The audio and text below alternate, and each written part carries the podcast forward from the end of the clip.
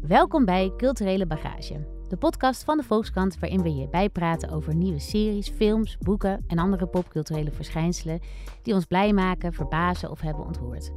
We hebben het over wat je absoluut niet mag missen, maar bovenal wat je van kunst kunt leren over het leven zelf.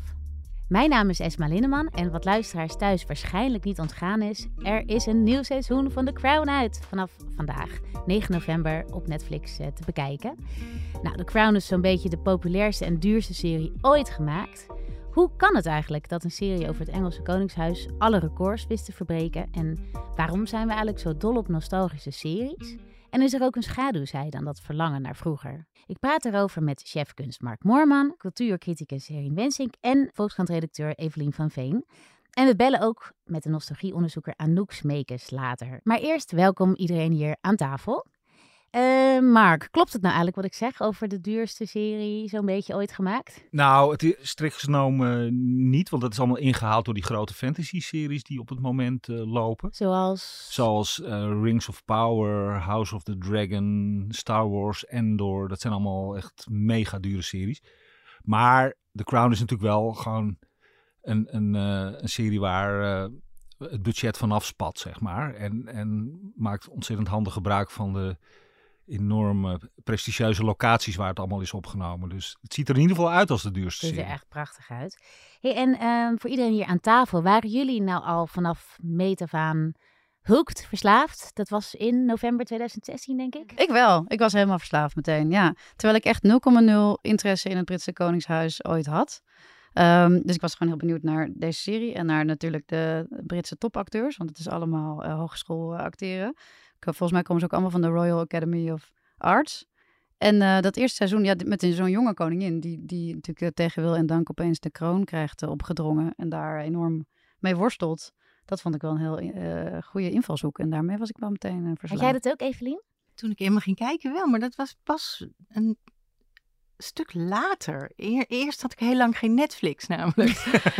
en toen ja, het duurde het ook nog heel lang voordat ik me aan series ging wagen. Want ik dacht, ja, dan moet je dat steeds maar blijven kijken. Dat gaat zoveel tijd kosten. En uiteindelijk heeft het ook heel veel tijd gekost, want ik heb alles gekeken. Ja, nou, ik had dus eerst een soort weerzin. En daarom, ik begon toch over november 2016. En ik dacht nog van, waarom kwam het nou dat ik in het begin geen zin had om deze serie te kijken? En toen herinnerde ik me opeens het Brexit-referendum, wat in eind juni was. En ik was toen in Londen op bezoek bij echt van die vossenjachtachtige mensen, zeg mm. maar. Uh, die zitten in mijn vriendenkring. Uh, interessant. Ja, zo interessant dat ze echt bevriend ook zijn met uh, de prinsen, zeg maar, oh. deze mensen. En ik, ik was daar gezellig uh, aan het dineren, want ik, ik had in Engeland moest ik voor een stuk zijn.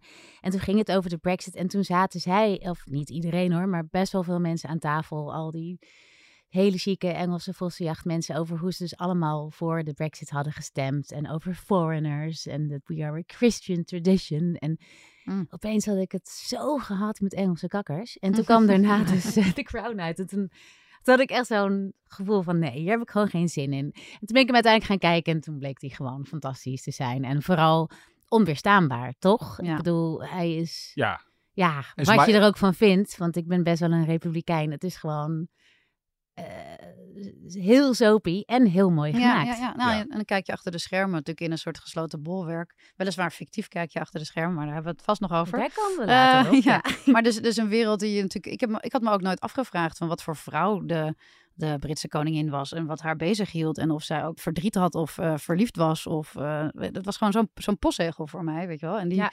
Dus al die worstelingen en het feit dat het mensen van vlees en bloed worden en dat je daarmee helemaal mee kan leven, dat is natuurlijk sowieso, dat werkt gewoon heel goed ja, nou, in, nou de, de, combinatie van dat oog voor het realistische detail, daar gaan we het waarschijnlijk ook nog wel over hebben, over feit en fictie hier. Maar het feit dat, dat dingen die zeg maar voor het publieke oog waren gebeurd, dus de ceremonieën, de, de persmomenten, de, de televisieinterviews die we allemaal kennen, die waren zo exact mogelijk. Hè. Het is niet mogelijk dat Diane bij een bepaalde scène een verkeerde trui draagt. Daar zijn we dan heel scherp op.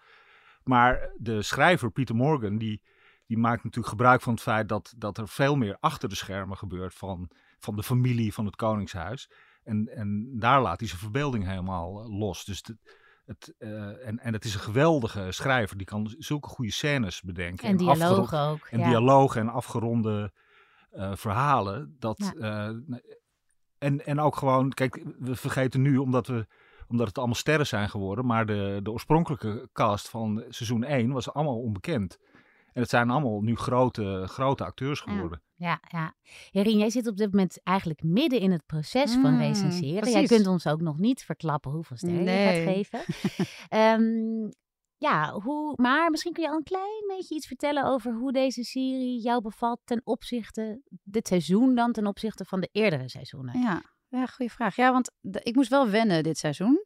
En dat is eigenlijk elke, elke twee seizoenen sowieso, omdat er steeds wordt gewisseld van uh, acteurs. Ja. Uh, en ik was wel heel erg gesteld op de uh, vorige cast, vooral Olivia Colman als de, als de koningin in seizoen 3 en 4. Ja.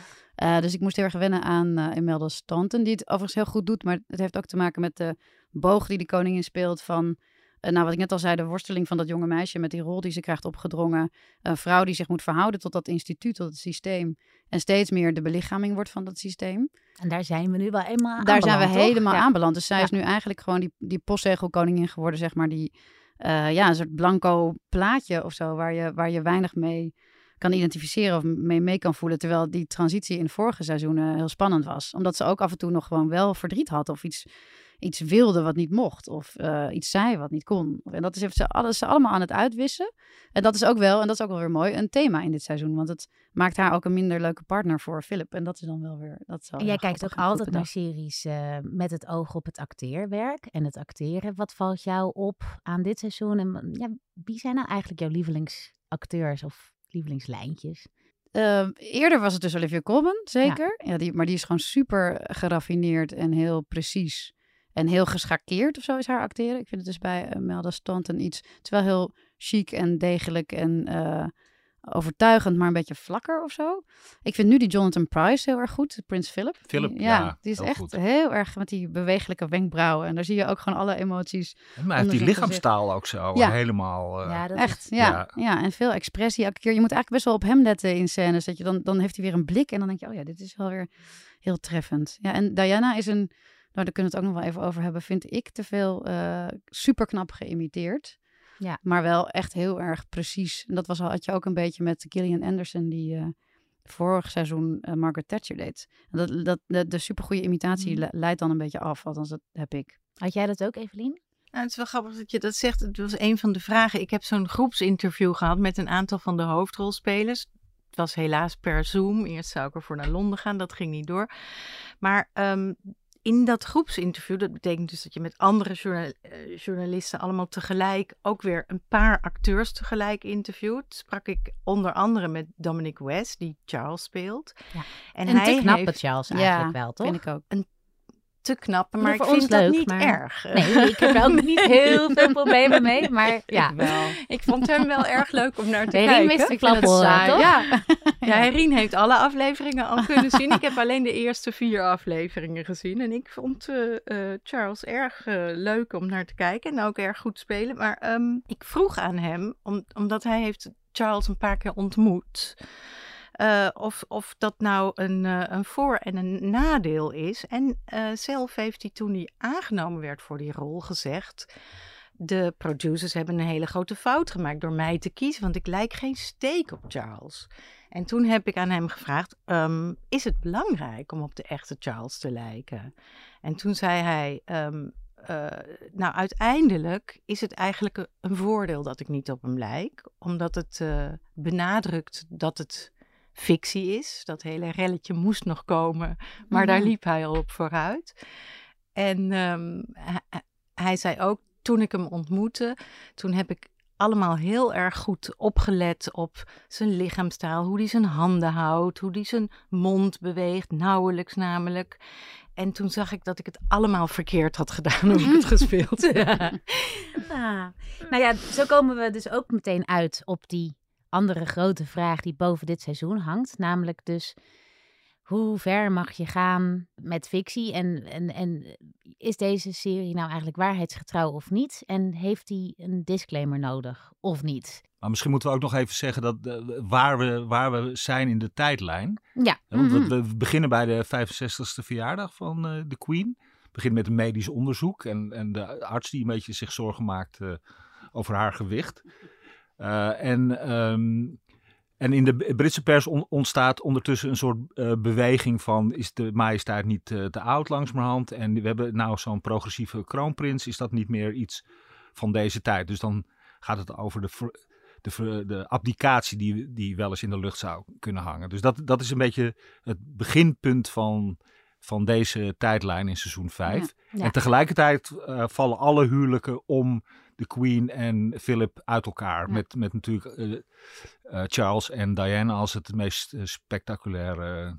Dus het wankelt allemaal een beetje. Alles wankelt, ja. Is, dat, is, dat, dat is zeg maar de, echt de inzet van, van dit seizoen we komen dus eigenlijk ook steeds, steeds dichter bij het heden. En misschien, dat heb ik me afgevraagd, gaat daarmee ook nog meer de vraag spelen van is dit allemaal wel echt zo gebeurd? En Evelien, jij hebt daar ook een stuk over geschreven. Want hoe zit die discussie in Engeland en, en hoe is die aangewakkerd nu vooral rondom dit seizoen? Nou, die discussie die barst al uit voordat er nog iets op Netflix te zien was. Maar dat is natuurlijk zo gegaan omdat journalisten zoals ik en wij allemaal hier aan tafel van tevoren afleveringen te zien krijgen. Ik denk dat het zo gegaan is dat een van de journalisten in Engeland, of in ieder geval een ingewijde, aan John Major, de premier destijds heeft gevraagd, die nu 79 is.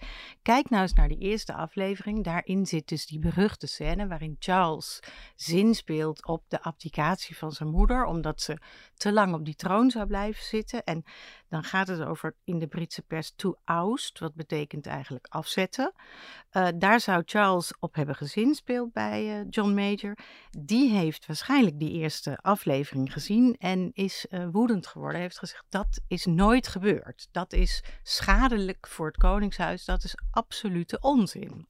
A barrel load of nonsense. Het bleef daar niet bij. Een paar dagen later bemoeide Judy Dench zich met de discussie. De actrice, die ja. is, schijnt goed bevriend te zijn met Camilla bijvoorbeeld. Ja. En die schreef in een open brief in de Times dat er nu eindelijk een disclaimer bij moest komen. Omdat heel veel kijkers, particularly those overseas, mm. zouden denken dat dit allemaal echt gebeurd is. En die disclaimer is inderdaad heel kort daarna gekomen. En uh, um, Netflix uh, voegt nu toe aan de serie dat uh, inspired by real events, this fictional dramatization tells the story of Queen Elizabeth, etc. Een fictional dramatization. Ja, ja een tautologie. ja, precies. En wat vinden jullie daarvan? Ik vind het onzin.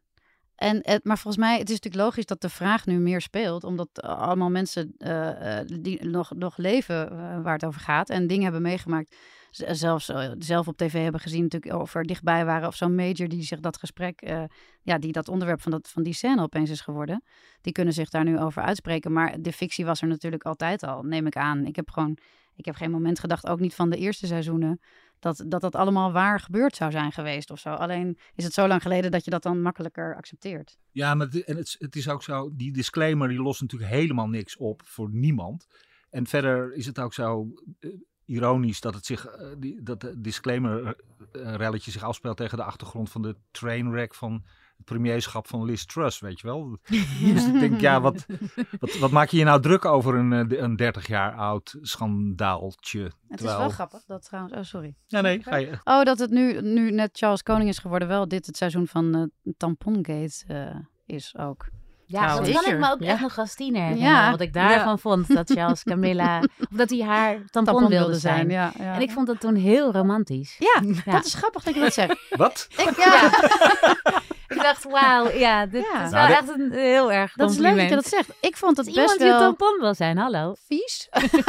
vond ik het wel vies. En, en ik dacht dat het heel soort sleazy geilig was of zo. Ik heb de oorspronkelijke maar hij wilde zo dichtbij zijn. Ja, maar wat er dus, het is een hele leuke scène geworden namelijk. En waarin het eigenlijk... Mark knikt met zijn hoofd, ja. maar jij hebt deze scène nog niet gezien, of wel? Nee, nee, nee. Nee, nee maar wat, er, zit, er zit daarvoor eh, een scène die ik wel heb gezien waarin Andrew, de, de, zeg maar het eh, zwarte schaap eh, van de familie uh, aan zijn moeder, de koningin, gaat vertellen wat de, wat de Britse pers de volgende dag zal publiceren over zijn vrouw Sarah. En wat ze met haar tenen heeft de gedaan. Ja. de beruchte foto's waarin, waarin een of andere lijfwacht aan de teen uh, sabbelt.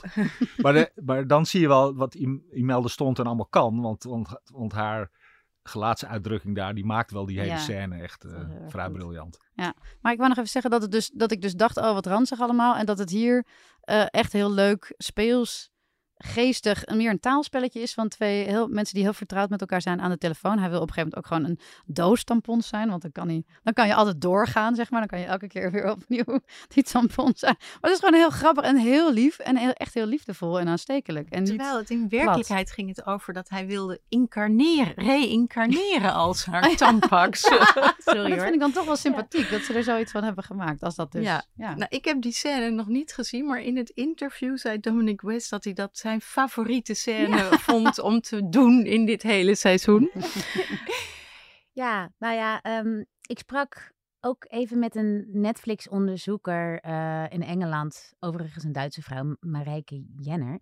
Um, en zij vertelde mij, of zij, ja, zij had het idee dat als The Crown door de BBC was gemaakt, dat het dan een heel ander soort serie was geworden. En dat hmm. het eigenlijk ook vooral uh, een spanningsveld is van een serie maken die dus in alle landen over alle grenzen heen kan gaan. Mhm. En daar zit waarschijnlijk ook uh, in dat er misschien iets minder dicht bij de werkelijkheid is gebleven dan waarschijnlijk wat de BBC had gedaan. Wat denk jij, Mark? Nou, ik, kijk, de, de serie The Crown is van Peter Morgan, de, de, de, de grote scenario schrijver. En ligt wel helemaal in de lijn van al het werk wat hij de afgelopen jaren heeft gedaan. Hè? Hij, hij, is de man van de film The Queen. Oh ja. Die dit eigenlijk de eerste domino-steen die dit helemaal in beweging heeft gezet. Ja. Dat gaat vooral over de verhouding tussen eh, Elizabeth toen en Tony Blair rond de dood van Diana. Dat is natuurlijk een, een, zaak die hij nu op een nieuwe manier aan het verpakken is voor, Want dat gaat voor de komende, komende twee seizoenen. Ja.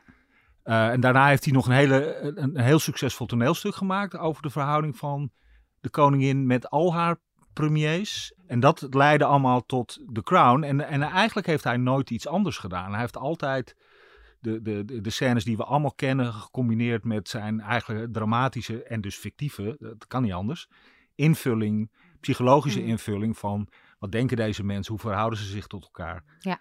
En ehm, ja, dat doet hij toch wel vaak meesterlijk. Maar laten we wel wezen, de aantrekkingskracht, dat hebben we hier allemaal stuk voor stuk aan tafel ook gezegd, van deze serie schuilt ook in het idee van hoe gaat dat nou achter de mhm. schermen? Hoe is het nou echt gegaan? Een voorbeeld is, komend seizoen uh, krijgen we het beruchte BBC-interview van um, Diana te zien, waarvan haar broer altijd heeft gezegd dat ze daarin gemanipuleerd mhm. is. Dat het eigenlijk niet helemaal uit vrije wil was dat zij van alles verteld heeft toen. Maar onder andere dat ze haar valse bankafschriften hebben laten zien van hofhouding die zou omgekocht mhm. zijn om een boekje over haar open te doen. Ja, dat is onderzocht nu toch ook allemaal en aangetoond. Dat is ook, ook aangetoond. En um, uh, dat zij toen eieren voor de geld koos en dacht, nou dan vertel ik maar mijn eigen verhaal, waarin ik hè, ook kan vertellen over mijn slachtofferschap natuurlijk ik had dat allemaal nooit zo goed begrepen hoe dat nou precies in zijn werk was gegaan met die manipulaties. Zelfs niet nadat ik daar een documentaire over had gezien, die ik zo onduidelijk vond dat ik het nog steeds niet snapte. En nu denk ik echt van, nou, en nu bij The Crown ga ik zien hoe het dan hoe echt, nou echt gaat. Ja, hoe het echt zou kunnen Ik ben van een van die overzeese kijkers die toch er in mijn tuin... Nou, nee, ja, ja. En nou, dat komt ook wel door het spoor waarop Peter Morgan iedereen steeds zet. Natuurlijk niet alleen hij, maar iedereen. Want de, de, de, de hele cast zei in het groepsinterview ook de hele tijd... er is zoveel research. Er is eigenlijk niets wat we nog niet weten... wat niet in die serie zit. Er is niks verzonnen. Dit soort dingen kun je niet nou verzinnen. Maar dat, is, dat slaat volgens mij ook wel op. En dat vond ik veel sterker aan de eerdere seizoenen. Dat wordt gaandeweg een beetje minder. De historische context. Dus veel, de grote, grote gebeurtenissen, oorlogen, eh, koloniën die zich afscheiden... reizen naar het buitenland... en ook de, de uh, premiers, uh, Churchill die voorbij komt, Thatcher, noem maar op. Al die, dat zijn natuurlijk openbare of publieke of nieuwsfeiten die, waarvan je merkt, en daarom vond ik de serie ook zo interessant en aantrekkelijk. dat klopt allemaal, denk ik. En dat is gewoon heel boeiend om überhaupt mee te krijgen. Maar er is natuurlijk, niemand weet hoe het achter de paleismuren gegaan is. Dus daar kunnen we helemaal geen research over doen. Dat is natuurlijk... Nee, maar ik ga dan toch denken van nou, kennelijk heeft Major ooit aan een vriend verteld dat oh, Charles uh, op de aftreden van zijn moeder heeft gezinspeeld. En dat is Peter Morgan weer ter oren gekomen. dat geloof ik echt niet. Nee, nou, nee, ik zit ook op het spoor van Evelien een beetje. Ja? ja, ik zat er dus heel erg over na te denken, omdat dat, dat, hoe fictie zich dus tot werkelijkheid moet verhouden, dat verschilt voor mij heel erg per film en productie. Uh, onlangs was er veel kritiek, bijvoorbeeld ook op de film Blond over het leven van Marilyn Monroe. Uh, waarin de regisseur heel ja, vrij aan de haal was mhm. gegaan eigenlijk met haar biografische details. En dat vond ik bijvoorbeeld helemaal niet erg. Omdat ik dacht, ja, ik zit hier heel duidelijk naar de, naar de blik van één regisseur te kijken. Die schijnt zijn artistieke licht. En die probeert ook een verhaal te vertellen. En bij The Crown, en ik weet niet precies waar dat dan ligt, heb ik gewoon toch meer het gevoel alsof ik naar gedocumenteerde geschiedenis ja, misschien juist omdat die historische context allemaal zo goed mhm, en zo klopt. Ja, Denk jij maar? Dat, weet je, Nou, omdat ze ook inderdaad eh, heel precies zijn in, in, in de kleding en de gebouwen en, mhm. en, en de tijdlijn en wat, uh, hoe dronk haar majesteit er thee, weet je wel. Dat, Ik denk dat heel veel research daarin, eh, dat die details allemaal gewoon heel erg kloppen. Ja. En dat er dan vervolgens... Uh, uh, drama van gemaakt wordt. Hè, de, de, de, we krijgen, dat, is, dat is wel uh, grappig als je naar een vijfde seizoen van een serie kijkt, dat de flashbacks gewoon uit de eigen serie komen met de jongere versies van de huidige acteurs. Ja, ja. Dat, je denkt, dat je denkt, ja, ik weet het nog goed, weet je wel. Alsof, alsof dat ook een herinnering van lang geleden is die je zelf hebt gehad. Ja, precies. En uh, en dan zie je, dan zie je ook dat bijvoorbeeld zo'n lijn van, van Elizabeth en haar zuster Margaret. Dat, dat wordt ook een soort dramatisch moment in, in dat vijfde seizoen. Dat is natuurlijk dat op een bepaalde manier een inv, invuloefening. Maar het is dramatisch wel allemaal heel voorspelbaar. Dat de formele houding van Elizabeth en het feit dat daar een bepaalde verhouding van Margaret uh, met een man op wie ze heel verliefd was, niet uh, door kon gaan. Dat, dat, ja, dat het een soort gif is geweest in hun relatie. Ja, aannemelijk. Ja, precies. Daar gewoon... gaat het om. Ja, dus van zou het zo kunnen zijn? Overtuigend je, voelt, je voelt een soort psychologische waarheid daar. Ja. Weet je wel? precies. En dat is natuurlijk wel de ruimte, de artistieke ruimte die je mag innemen als je zo'n Pieter Morgan bent. Dat, dat is wat Imelda Stanton in het interview noemde. Van het is misschien allemaal niet, niet, niet allemaal waar. Ze zei zeker niet, het is allemaal niet waar. Maar ze zei, het is misschien niet allemaal waar. Maar het is wel waarachtig. Um, maar ja, ik, ik zelf denk toch dat uh, je voor sommige kijkers best even mag benadrukken dat er heel veel fictie in zit. Dat daar, kwam ik ook op door dat um, een, een Volkskrantjournalist is ook uh, gefictionaliseerd in de serie Rampvlucht over de Bijlmerramp. En daarin zien we hoe onze ooit collega Pierre Heijboer een politieagent zou omkopen voor informatie. Uh, dat is echt nooit gebeurd. Onze ombudsman schrijft dat is eigenlijk schadelijk voor de Volkskrant als mensen thuis dat zouden geloven. En een journalistieke stelregel geldt: één woord fictie maakt alles fictie. Ja, maar het is fictie. Dus ja, dat weten we al.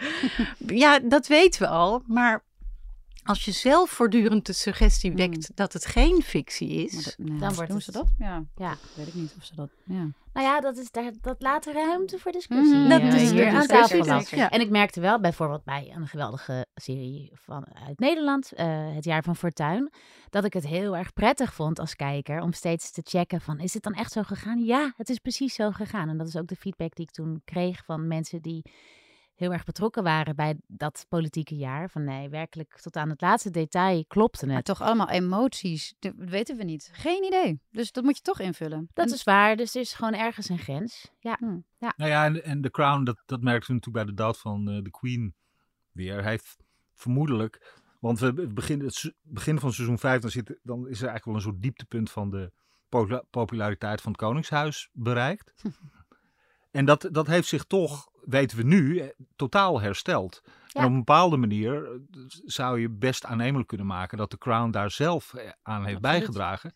Door gewoon die hele laag van menselijke emoties aan die toch een beetje postzegelachtige figuren toe te voegen. Waarom ik nu geïnteresseerd ben in het Britse Koningshuis. Ja, precies. Dat was anders ook niet gebeurd. Nee. Ja.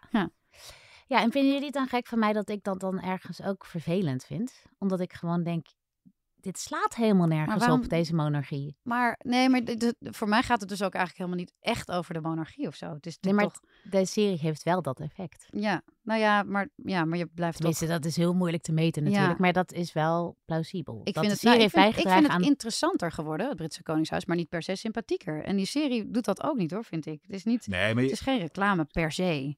Kijk, en wat je, wat je zag was, was dat, dat, dat volgens mij het Koningshuis en, en de Queen die eh, slim genoeg zelf was om te denken, die fictieve versie van mij, die mensen nu aan het omhelzen zijn, die kan ik maar het beste zelf ook omhelzen, weet je wel. Dus toen kreeg je al die dingen waar, waar ze enorm populair mee werd door in een James Bond film te gaan spelen. Of met Paddington in de scène. Ja, dus je hebt er zelf ook goed op ingespeeld, bedoel je? Nou ja, Dat, dat, dat is allemaal geen toeval. Weet je? Die, die, die vrouw die dat deed was volgens mij ja, die, die, die, die weg is door de Crown uh, bereid. En dat, is wat, en dat is niet het hoofddoel van die serie. Hè? Dat, is, dat is niet propaganda voor de monarchie. Ze gebruiken dat natuurlijk heel handig. Maar het is, wel, het is wel gebeurd, althans. Ja. De serie speelt ook in op een nostalgisch verlangen. Zeker onder inwoners, uh, bewoners van het Britse eiland.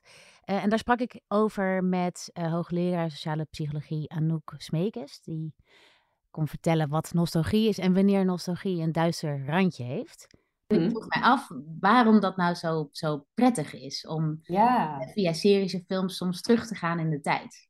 Ja, ja, nee, dan kunnen we, dat is een leuke vraag. En ik denk dat het ook goed is om daar antwoord op te geven door te kijken naar die twee verschillende vormen van nostalgie die we dan ook in de literatuur onderscheiden. Dus het eerste is dat hè, de persoonlijke nostalgie, dus de nostalgie naar jouw unieke individuele verleden, dus hoe ik was als persoon en, en, en de tijd die ik heb meegemaakt als individueel persoon, uh, versus uh, collectieve nostalgie. Dus nostalgie voor een verleden wat je deelt met je, met je groep, of je, en in dit geval je nationale groep, hè? dus jouw, jouw land, jouw landgenoten. Ja. En ik denk als we het hebben over de crown, dat je dat beide hebt. Dus je hebt uh, eigenlijk voor iedere generatie Britten, zit er wel iets in wat hun doet herinneren aan hun jeugd. Ja. Uh, want het begint natuurlijk aan het eind van de jaren 40 en het loopt eigenlijk helemaal door tot het, tot het heden. Um, en daarom is het natuurlijk ook voor heel veel Britten heel aantrekkelijk, omdat er zit voor iedereen wel iets in wat heel herkenbaar is in, in, in termen van de, de tijd waarin het zich afspeelt. Dus de, de kleding, bepaalde manieren van hoe het er allemaal uitzag in het Verenigd Koninkrijk. Uh, en dat is natuurlijk dan heel visueel in zo'n serie. En dat roept denk ik voor heel veel mensen ook en gewoon een soort ja, sentimentele verlangens of positieve gevoelens over hun, hun jeugd op. Het tweede aspect is meer het, denk ik, het collectieve aspect. En volgens mij is de serie daar ook wel echt over bekritiseerd. Dus dat het ook een soort nostalgie oproept naar, ehm, en dat wordt, wordt in de literatuur ook wel uh, imperial nostalgia genoemd. Dus nostalgie naar de British Empire. En wat critici over de serie ook hebben geschreven, is dat het best wel een rooskleurig beeld geeft van nou ja, laten we zeggen, ehm, de rol eh, van het VK eh, in, de, in de kolonie of de voormalige koloniën. Um, en dat er best een rooskleurig beeld van wordt gegeven. En dat, laten we zeggen, de negatieve dingen, zoals uitbuiting en slavernij, dat die weinig of bijna geen ruimte krijgen in de, in de serie. En daarvan zou je natuurlijk kunnen zeggen van dat daarom roept het misschien dus ook wel een, een collectieve vorm van nostalgie op naar the greatness of the British Empire. Nou ja, dus zij heeft het eigenlijk over wanneer nostalgie een schaduwzijde heeft. Vinden jullie dat dat nu ook gebeurt bij The Crown? Wordt het The Great British Empire toch iets te veel geromantiseerd? Of wordt het juist in, een, in, het juiste licht gezet? Dat weet ik niet. Maar ik, ik vind niet dat het per se te veel geromantiseerd wordt. Want het wordt ook wel ze worden ook wel als een buitengewoon meedogenloze, kille, mafioze familie uh, neergezet. En in dit seizoen is het inderdaad uh, ja, wankelt de monarchie. Dus ook, heel dus ook de argumenten tegen de monarchie krijgen zeer uh, uitgebreide ruimte. Dus zelfs een hele grappige spelshow op een gegeven moment in, in aflevering 7 of 8 of zo. Waar mensen kunnen bellen naar de tv. Wilt u wel of geen monarchie? En dan zie je dus Diana de hele tijd dat nummer draaien. en nee stemmen.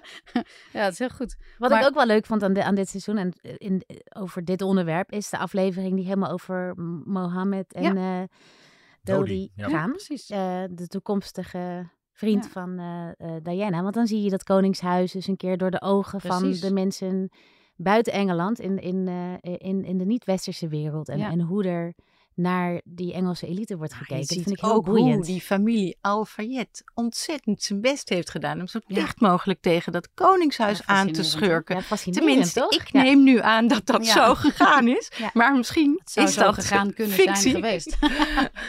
ja. Ja. Jij, Mark? Ehm, is het een romantisering of is het eigenlijk een... Nou nee, want ik, ik vind juist nu dat het een, op een bepaalde manier ook een vrij, uh, meer dan in eerdere seizoenen, een, een extreem kille blik is op het hele instituut. Ja. Mhm.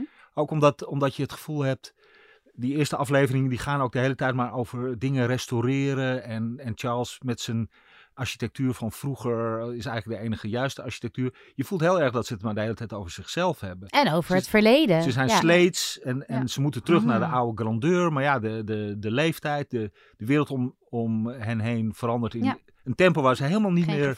Helemaal geen gevoel meer voor hebben. We helemaal geen greep op hebben. En dat wordt heel duidelijk een centraal punt in dit seizoen. Dus dan kun je, om, kan je moeilijk zeggen dat het in een soort uh, roze gloed wordt uh, gezet. Ja, Integendeel zou is het wel dan een beetje een kantelpunt? Want ik denk dat voor seizoen 5 losbarsten er wel degelijk een soort The Crown effect was. Ja. Dat we gezien hebben rond het overlijden van Elisabeth. Dat denk ik ook, ja.